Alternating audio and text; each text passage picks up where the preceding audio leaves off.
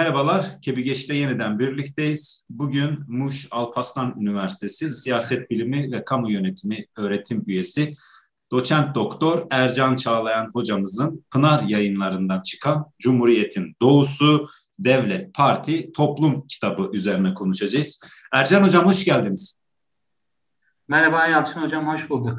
Sağ olun. Davetiniz Eyvallah. için teşekkür ederim. Teşekkür, ben teşekkür ediyorum hocam katıldığınız için. Ee, değerli hocam, e, ilk sorumuz e, şudur. E, acaba bu kitabınızın hikayesi nasıl başladı? Neden böyle bir kitabı kaleme alma gerekliliği hissettiniz? Evet, sizin de bildiğiniz üzere benim doktora tezim tek parti döneminde Diyarbakır, daha sonra da iletişim yayınlarından Cumhuriyet'in Diyarbakır'da kimlik inşası adıyla yayınlandı.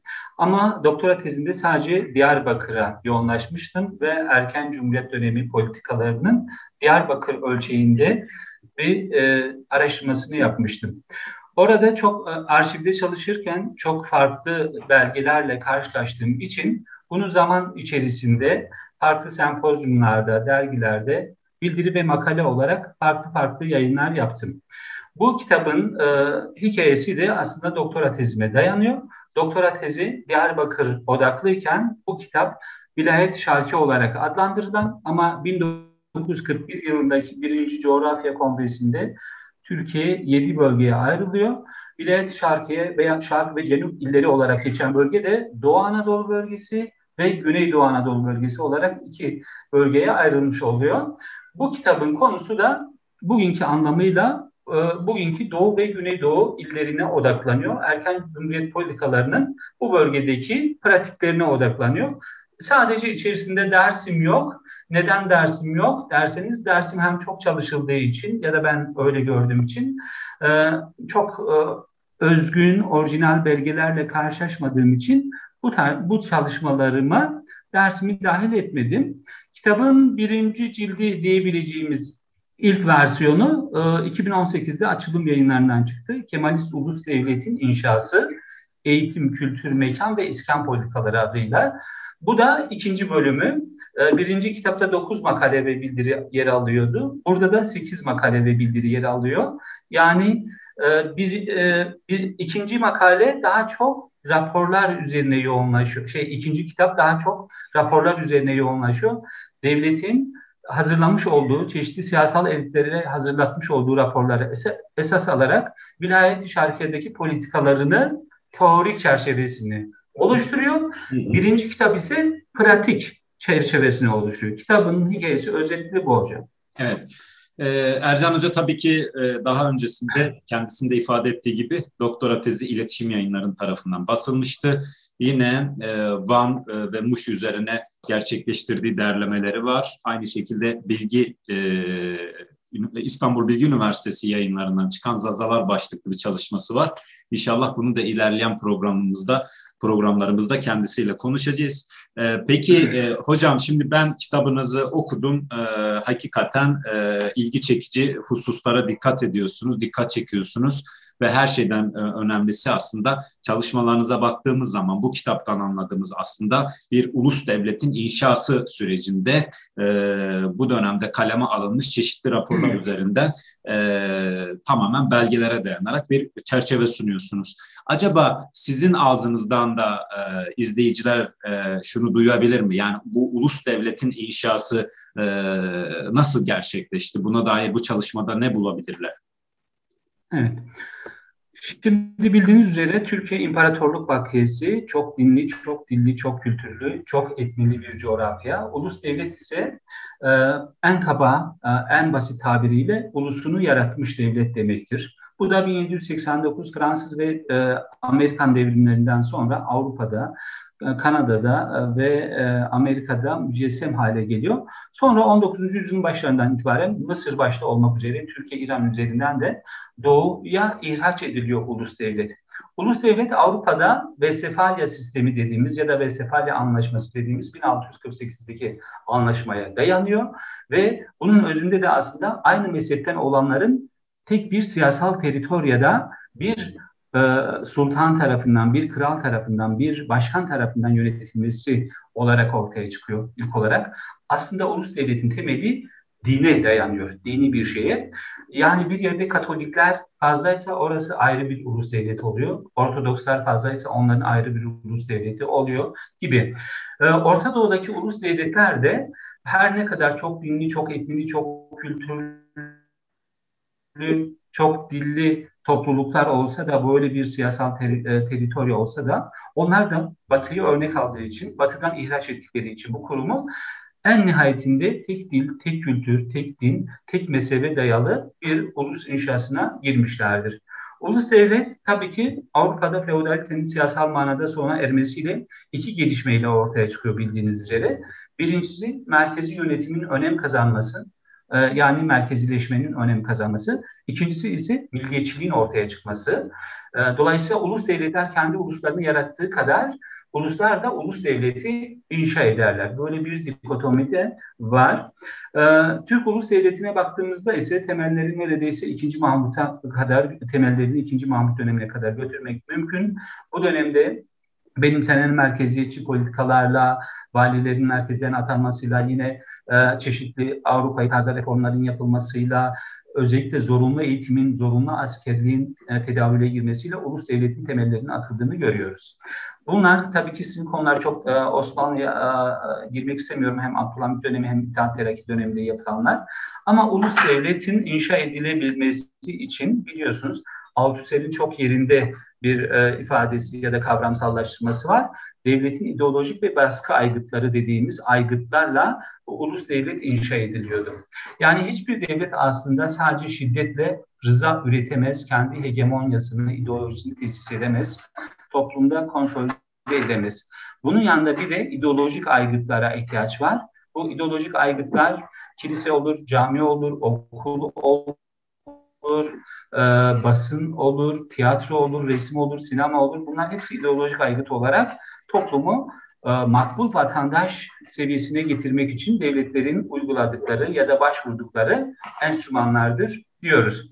Türk Ulus Devleti de imparatorluk üzerine inşa edildiği için e, ünlü e, meşhur e, antropolog e, e, Strauss'un da dediği gibi yani ilkel kavimler yabancı kavimlerle karşılaştıklarında onlara karşı iki tepki gösteriyorlardı. iki refleks geliştiriyorlardı. Birincisi yutma, ikincisi ise kusma metaforlarıyla izah ediyor. Bu ulus devletlerde neye karşılık geliyor? Şuna karşılık geliyor. Asimilasyon ve disimilasyon. Asimilasyon ne demek? Benzeyenlerin en güçlü olan etnik grup ya da kültür içerisinde eritilmesi, aynı potada eritilmesi. Mesela Müslüman ahi, ahalinin genelde Türklük potasında eritilmesi, Çerkezlerin, e, Lazların, Kürtlerin, Arapların eritilmeye çalışılması. Disimilasyon ise benzemeyenlerin dışlanması, ihraç edilmesi demektir. Bu da e, biliyorsunuz e, Cumhuriyet'in kuruluşuyla birlikte 1923'teki Türk-Rum nüfus mübadelesinde Türkiye'deki gayrimüslim nüfusun önemli bir kısmının daha öncesinde Ermeni tehciriyle sonrasında da Rum mübadelesiyle Anadolu'nun gayrimüslim nüfustan e, rafine hale geldiğini görüyoruz. Yani 1914'teki son Osmanlı nüfus sayımına baktığımızda bugünkü Anadolu coğrafyasının neredeyse yüzde yirmisi yani beşte biri gayrimüslim unsurlardan, nüfustan oluşuyordu. Ama ulus devletin bu asimilasyon ve disimilasyon politikaları sonucu, özellikle disimilasyon politikaları neticesinde yani neredeyse şimdi artık Rumlar, Ermeniler, Süryaniler, Keldaniler gibi diğer e, e, gayrimüslim grupların e, sayısı neredeyse e, çok e, üçlü rakama düştüğünü söyleyebiliriz. Bu da bu ulus devleti inşa etmekteki bir gereklilik olarak görülüyor. Bu sadece Türkiye özgü mü? Hayır, Türkiye özgü değil. Bütün hem doğudaki hem de batıdaki ulus devletlerde olan bir şey. Yunanistan'da da aynı durum söz konusuydu. Yunanistan kendi içerisindeki Müslümanları Türkiye'ye aktardı. Türkiye'de kendi içerisindeki Rum Hristiyanları Yunanistan'a aktardı. Bu Pehlevi dönemindeki Rıza Şah'ın politikalarında da bunu görmek mümkün.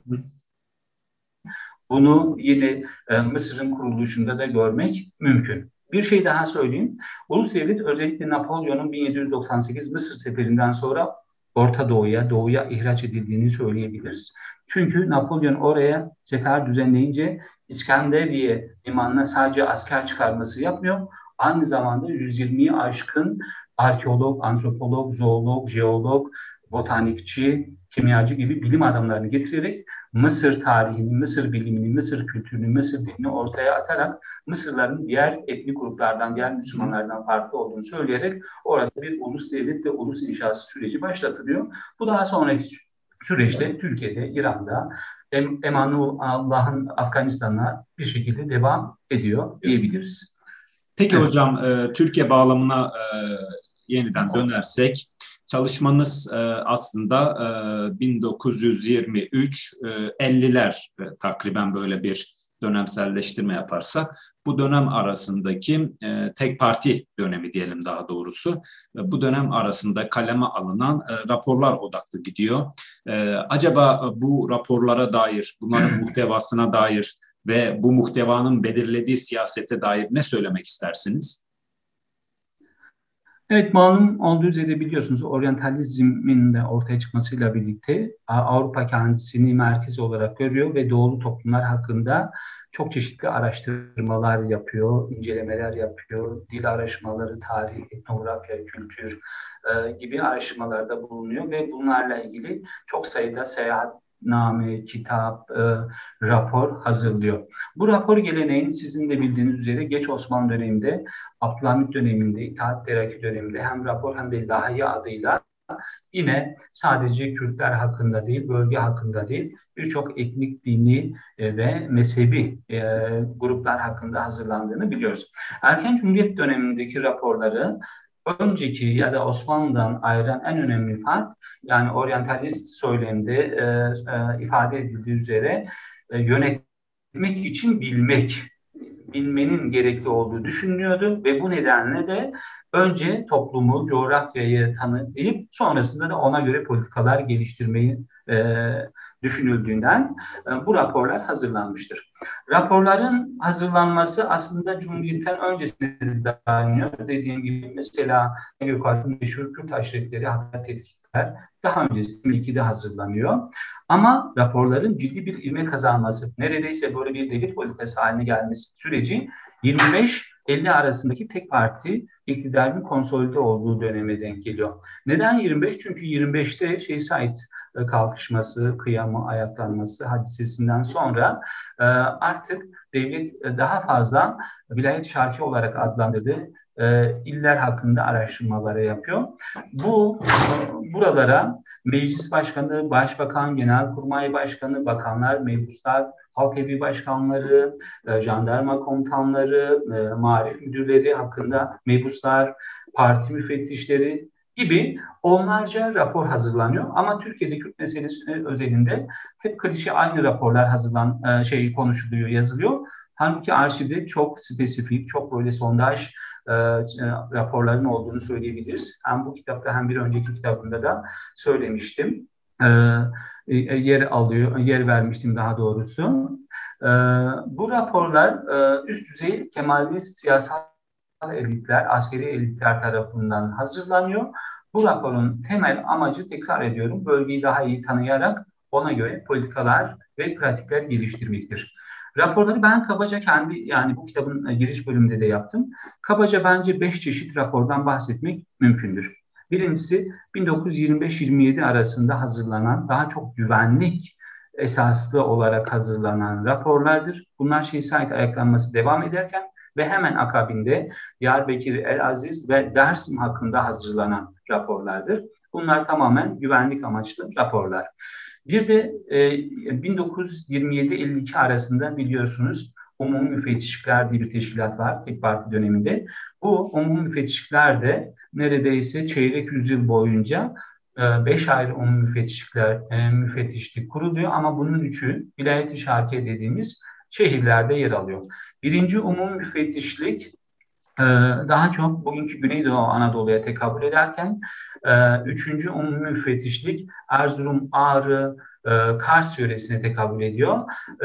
Dördüncü umum müfettişlik de Bingöl, Elazığ, Erzincan ve Dersim, Tunceli illerinden müteşekkil bir şey.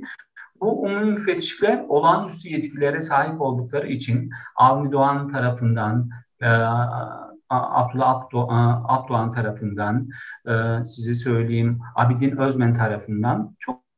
Rapor nasıl e, asimile edilebilir? Nasıl onların deyimiyle mütecanis bir toplum e, haline getirilebilir ve devlet, millet devlete nasıl bağlanır, kalben nasıl bağlanabilir? Bu Abdullah Abdoğan'ın sanırım ifadesi, milleti devlete kalben bağlamak diye bir ifade.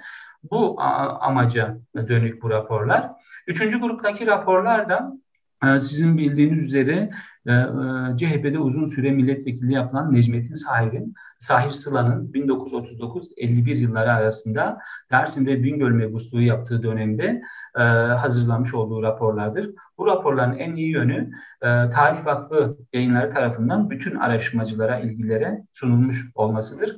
Altı cilt şeklinde yayınlandı. Bu raporlarda da daha çok Elazığ, Dersim, Bingöl, Erzincan'daki demografik yapı, etnik yapı, konuşulan diller, mezhepler, aşiretler, iddia, ekonomik olarak yapılması gerekenler, eğitim ihtiyaçları, kültür politikaları gibi konulara eğiliyor. Neredeyse 3000 sayfa civarında 6 ayrı cilt kitaptan oluşuyor. Son cildi de Dersimlilerin Necmettin Sarısılan'a gönderdiği mektupları içeriyor. Dersimlilerden mektuplar diye basıldı. Bu da belki okuyucuların ilgisini çeker. Üçüncü e, e, raporlar bunlar.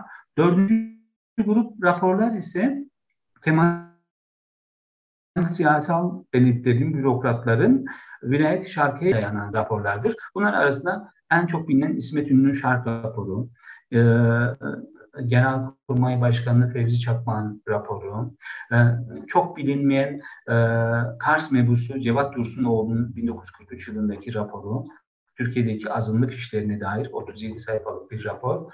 E, içerisinde çok önemli bilgilerin olduğunu düşünüyorum. Detayı var kitapta. Yine bu gruba girecek en önemli raporlardan biri de e, iki yıl boyunca neredeyse yaklaşık iki yıl boyunca CHP Genel Sekreterliği yap, e, yapan ve edebiyat dünyasının çok yakından tanıdığı Memduh Şevket Esendal'ın e, e, Şark İlleri Gezisi ya da Doğu İlleri Gezisi adıyla 87 sayfadan oluşan bir rapordur. Bu da 1942'deki e, Eylül-Ekim aylarında Doğu Güneydoğu'daki 12 vilayetin seyahat edilmesiyle, gezilmesiyle tutulmuş rapordur. Bu raporda da İskan işleri, göçmenlerin durumu, bölgede Türkçenin yaygınlaştırılması, bölgedeki halk evlerinin problemleri, kültür çalışmaları, ekonomik olarak neler yaptılar gibi konulara değiniyor. Dört etti sanırım değil mi? Beşinci tür raporda e, hatırladım. O da CHP e, mebuslarının ve parti müfettişlerinin hazırlamış olduğu iki tür rapor var. Bunlardan biri seçim ya da o zamanki adıyla intihap raporları, intihap bölgesi raporu. İkincisi ise teftiş bölgesi raporu. Ne demek bu? Şu demek diyelim ki e, bir adam kendi seçim bölgesiyle ilgili 6 ayda bir rapor hazırlamak zorunda. Muş'la ya da Dersim'le ya da Van'la ilgili rapor hazırlıyor. CHP Genel Merkezi bunun sağlamasını yapabilmek için, e, yapmak için daha doğrusu acaba yazılanlar ne kadar doğru, ne kadar gerçekliği yansıtıyor diye bir de parti müfettişliği dediğimiz bir kurum ihdas etmiş. Bu parti müfettişleri de diyelim ki Erzincan mebusudur milletvekili ama Muş Bitlis teftiş bölgesi olarak Muş ve Bitlis'i teftiş ediyor. O gelip 6, 6 ayda bir Muş Bitlis hakkında ya da Van Hakkari müfettişi ise Van Hakkari hakkında rapor hazırlıyor. Böylece CHP genel otoriter bir parti olan CHP genel merkezi e, her iki raporu karşılaştırarak bölgenin gerçek sorunlarını e, öğrenmeye, algılamaya e, çalışıyor ve buna göre de politikalar belirlemeye çalışıyor. Son olarak her ne kadar bu kadar detaylı sondaj çalışmalar, raporlar hazırlanmışsa da bu raporlarda yer yer çok abartının olduğunu görebiliyoruz ve bu raporlarda önerilen birçok önerinin de hayata geçirilmediğini söyleyebiliriz. Diyelim raporların özü daha çok e, güvenliğe dayanıyor. Güvenlik sağlanırsa bu mesele biter. Bir de ekonomik olarak yatırımlar gerçekleştirilirse burada sorun kalmaz. Sadece 40'ların sonlarına doğru Burhan Ulutan, Mali Müfettişi Burhan Ulutan tarafından hazırlanan raporda bu işin sadece güvenlik ve ekonomi ile ilgili olmadığı, bunun etnopolitik bir mesele olduğuyla ilgili söylemler var ve bunun içinde kendisinin çözüm önerileri var diyebiliriz. Özellikle. Evet. Ee, çalışmanızda daha doğrusu raporlar üzerinden gittiğimizde aslında bir diğer konuda buralarda yer alan zorunlu iskan meselesi. Peki bu zorunlu evet. iskan meselesinin e, politik düzlemde, pratikte e, ne gibi uygulamaları söz konusu oluyor bu dönemde hocam? Evet söylediğim üzere e, ulus devletlerin en önemli özelliği yani ulus devletler bir milliyetçidir, iki bürokratiktir, üç merkeziyetçidir, dört e, topluluklarını homojen olarak, mütecanis olarak tahayyül ederler. Dolayısıyla Türk Ulus Devleti de kendi toplumunu mütecanis, homojen, türdeş bir toplum yapabilmek için e, e, İskan politikasına, zorunlu göç, e, sürgün politikalarına çok önem vermiştir. Özellikle e, 1934 e, yılında çıkarılan 2510 sayılı İskan Kanunu'yla Türkiye İskan bakımından üç bölgeye ayrılmış ve bu bölgeler çeşitli e, politikalarla burada nüfus iskan edilmiştir. E, bir taraftan bu kanuna dayanarak o dönemdeki göçebe aşiretler ya da yarı göçebe aşiretler sedanter hayata geçirilirken, yerleşik hayata geçirilirken öte tarafa, taraftan hükümetin vilayet-i şarkiyede devlet için, cumhuriyet rejimi için tırnak içerisinde tehlikeli gördüğü Ava, Şeyh Bey, tarikat ileri gelenleri, Seyit gibi e, dönemin kanat liderleri olarak ifade ettiğimiz e, hem ekonomik nüfuzu hem de dini nüfuzu hem de toplumsal bir karşılığı olan ileri gelenlerin Batı Anadolu'ya, Karadeniz'e, Orta Anadolu'ya iskan edilme sürecini sağlıyor. Üçüncü bir şey de Kafkaslardan, Balkanlar, Balkanlardan Karadeniz'den Orta ve Batı Anadolu'da Türk nüfus, yani belgelere yansıdığı şekliyle söyleyeyim, Türk ırkından olan nüfusun vilayet-i şarkıya iskan edilmesi sürecini. Buradaki amaç da devletin Türkleri buraya iskan ederek Türk nüfusunu artırmak, bölgede Türkleşmeyi hızlandırmak ve en nihayetinde de teritoryal hakimiyeti sağlamak, bölgede teritoryal hakimiyeti sağlamak şeklinde ifade edebiliriz. Ee, bu iskan politikalarının neticesinde hem 1925'teki Şeyh Said vakasından sonra hem e, Ağrı ayaklanmaları sırasında hem Zilan, Mulki ayaklanmaları hem de en son 37-38 Dersim e, olayları sonrasında e, on binlerce insanın yerinden yurdundan sökülüp e, Türkiye'nin başka vilayetlerine, illerine iskan edildiklerini söyleyebiliriz. Bunların detaylarını bilmiyorum vermeye gerek var mı? Bunun amacı da şey dediğim gibi dönemin literatüründe yer aldığı üzere mütecanis bir ulus inşa etmek, mütecanis bir toplum, türdaş bir toplum inşa etmektir diyebiliriz. Evet. Ama şunu da söyleyeyim, buraya iskan edilen muhacirler, göçmenler, Kafkaslardan, Balkanlardan getirilen göçmenler, bölgenin iklim yapısı, coğrafi yapısı, bölge halkının buradaki e, baskıları, devletin onlara yeterince e, söylemiş olduğu vaatleri yerine getirememesi, ev, hayvan, e, çift konularında yeterince yardım edememesi gibi nedenlerden dolayı tek parti döneminin sonlarında buraya iskan edilen nüfusun önemli bir kısmının yine İstanbul, İzmir, Bursa, Eskişehir gibi Batı Anadolu vilayetlerine göç ettiklerini görüyoruz. Burada daha az e, sayıda bir nüfusun kaldığını görüyoruz. Söyleyebilirsiniz. Peki tam da bu evet. e, iskan üzerinden giderken biraz da aslında bu Kemalist projenin e, mekan ve ulaşım politikalarından da bahsediyorsunuz. E, bunları da e, birkaç cümleyle özetlemeniz mümkün mü hocam? Evet söylemiştim ulus devletin en önemli nevi şahsına münhasır özelliklerinden biri de merkeziyetçi olmasıdır. Bu merkeziyetçiliğin sağlanabilmesi için öncelikle tabii ki merkezden valilerin, yöneticilerin, bürokratların atanması gerekiyor. Bunun dışında en önemli şey de yine ulaşım ve iletişim ağlarının yani ülkenin en periferisine kadar olan bölgelerine yayılması mevzudur. Ee, geç Osmanlı döneminde biliyorsunuz Batı Anadolu'da bu özellikle şimendifer hatları başladı ilk olarak. Ama e, Cumhuriyet döneminde ise özellikle 1925'ten sonra e, İlhan Tekeli'nin yaptığı çalışmalara göre 25'ten sonra e, Ankara Kayseri'nin doğusuna daha çok bu tren hatlarının, çimenifer hatlarının inşa edildiğini görüyoruz. Diyarbakır hattı, Erzurum hattı, Van hattı, Cizre, Pervari hattı gibi hatlar bu dönemde inşa ediliyor. Neredeyse yüzde yetmişinden fazlası e, Doğu ve Güneydoğu Anadolu illerinde inşa ediliyor. Buradaki esas amaç aslında bir güvenliği sağlayıp teritoriyel hakimiyeti sağlamak. İkincisi sadece tren ya da demir yoluna, istasyonuna sadece böyle bir güvenlik e, aygıtı olarak bakmamak gerekiyor.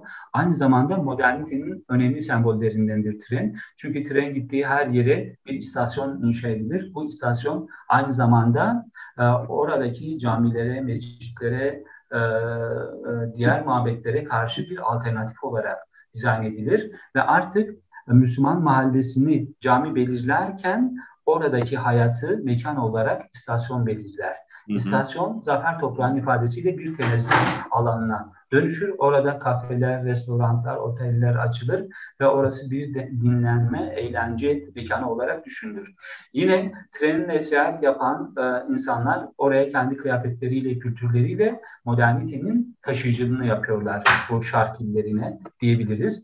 Aynı zamanda trenin ya da istasyonun bir memlekete gitmesi e, Müslüman tahayyülünde e, zaman algısını da değiştiriyor. Mekan algısını değiştirdiği gibi zaman algısını da değiştiriyor. Müslümanların zaman algısı bildiğiniz üzere ezani vakittir ve beş vakit vardır. E, namaza endeksi bir vakit anlayışı vardır. Ama modernite ile birlikte ya da trenin istasyonun gittiği yerle artık vakit 5 vakit değildir, 24 saattir. Gecenin ikisinde bir e, şeyiniz olabilir, seyahatiniz olabilir, biletiniz olabilir. Dolayısıyla e, istasyon ya da tren aynı zamanda e, Müslümanların tahayyülünde, zihinde zaman ve e, mekan algısında değişmesine, e, zafer toprağın deyimiyle sekülerleşmesine sebebiyet vermiştir diyebiliriz. Böyle bir vasfı da var.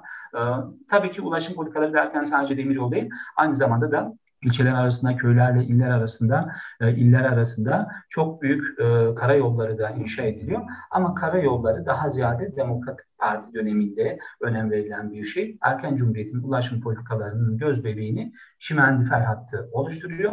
Bir karış fazla şimendifer yapmak şeklinde literatüre girmiş bu, bu çalışmalar ya da bu düşünce diyelim. Peki Ercan Hocam son olarak şunu sorayım. Yani Cumhuriyet'in doğu politikasına dair birçok şey Bir de mekanla ilgili bir şey söylediniz. Çok özür dilerim. Mekanla ilgili şunu da söyleyeyim. Ulus devlet aynı zamanda mekanı da dönüştürüyor. Oralarda e, yeni meydanlar yaparak, yeni bulvarlar, yeni caddeler yaparak Kemalist ideolojinin orada görünür olmasını e, sağlıyor. Mesela e, yaptığı meydanlarda e, ya da şehirlerde üç şeye çok önem veriyor e, Kemalist rejim. Birincisi orada halk evinin olmasını önemsiyor. Evet, İkincisi istasyon. Üçüncüsü ise park. Bu üç şey Kemalist e, mekan politikalarının en görünür üç e, ayağıdır diyebiliriz. Park özellikle kadın ve erkeklerin bir arada yemek yediği, eğlendiği, dinlendiği alanlar olması hasebiyle de yine toplumun sekülerleşmesine katkıda bulunuyor. Halk evindeki çalışmalar da bildiğiniz üzere orada e, müzikli danslı toplantılar yapılıyor, balolar gerçekleştiriliyor, baleler yapılıyor. Bu da aynı zamanda neredeyse e, Cumhuriyet'in başına kadar kadının kamusal alanda hiç görünür olmadığı bir anlayıştan kadın erkek artık kamusal alanda daha fazla görünür olmasını e, sağlıyor diyebiliriz. Tam da bunu soracaktım aslında. Bu dönem bütün e, yurt sattığında e, etkinlikleri görülen e, Türk ocakları ve halk evleri. Peki bunların Cumhuriyet'in doğu politikası içerisindeki yeri ve önemine dair ne söyleyebiliriz? Birkaç dakikamız kaldı. Buyurun. Evet, erken cumhuriyetin en önemli ideolojik aygıtlarından biri okullardan sonra bence Türk ocakları ve halk evleridir. Bunların köylerdeki uzantısına da halk odaları diyoruz. Türk ocakları özellikle Türk ocakları 1925 olayından sonra e, Adana Trabzon hattının doğusuna inşa edilmeye başlanmış. Yani yine şark vilayetlerinde çok sayıda Türk ocağı inşa edilmiştir. Türk ocakları her ne kadar geç Osmanlı döneminde daha çok Türk dilini, Türk tarihini, Türk kültürünü, edebiyatını araştırmak ve yaygınlaştırmak için e, kurulduysa da Cumhuriyet döneminde bunların bu vazifesine ek olarak da toplumu sekülerleştirmek ve milliyetçiliği de toplumda, Türk milliyetçiliğini toplumda konsolide etmek için e, e, amaçlarının olduğunu görüyoruz. Bu nedenle Diyarbakır'da, Elazığ'da, Van'da, bölgede çok sayıda Türk Ocağı açılıyor ve büyük ilçelerde de Türk Ocağı açılarak buralarda çeşitli konferanslar, yayınlar, toplantılar tertip edilerek toplum bir şekilde toplumda rıza üretilmeye çalışılıyor.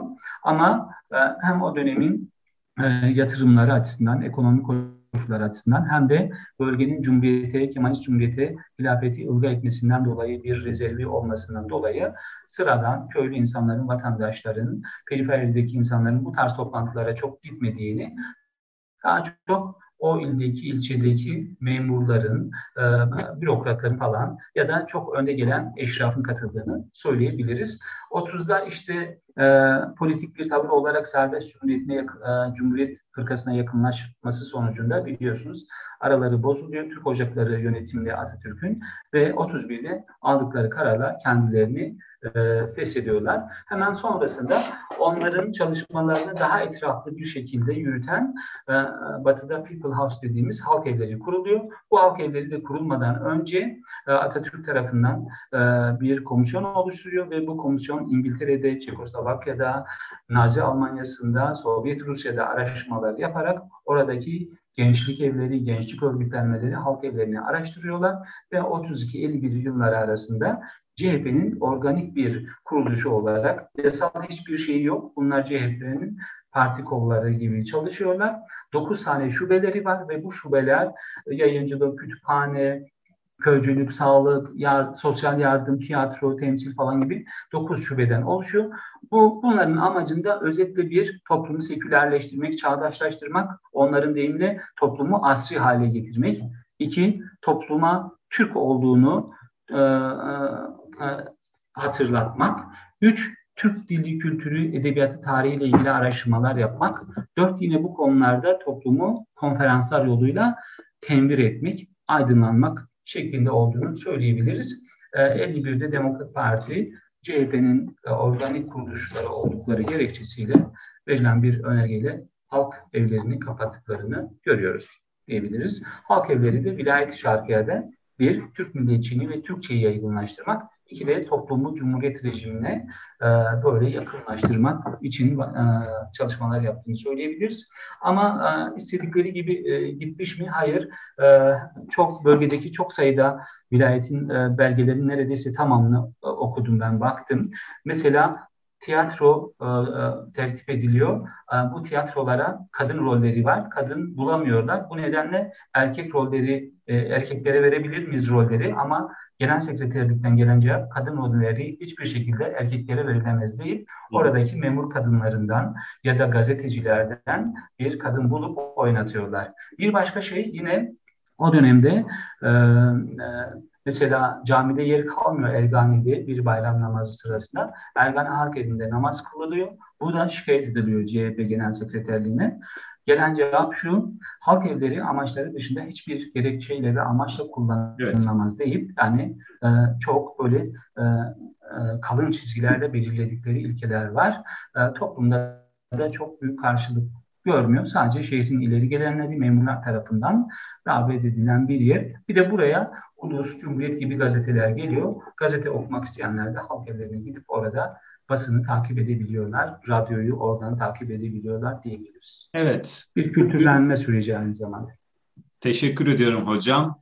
Ee, bugün Kebigeç'te e, Muş Alpaslan Üniversitesi Siyaset Bilimi ve Kamu Yönetimi öğretim üyesi doçent doktor Ercan Çağlayan Hoca ile Cumhuriyet'in doğusu, devlet, parti, toplum çalışması üzerine konuştuk.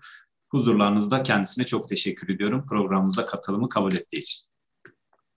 Ben teşekkür ederim hocam davetimiz için. Sağ olun, eksik olmayın. Kolay gelsin.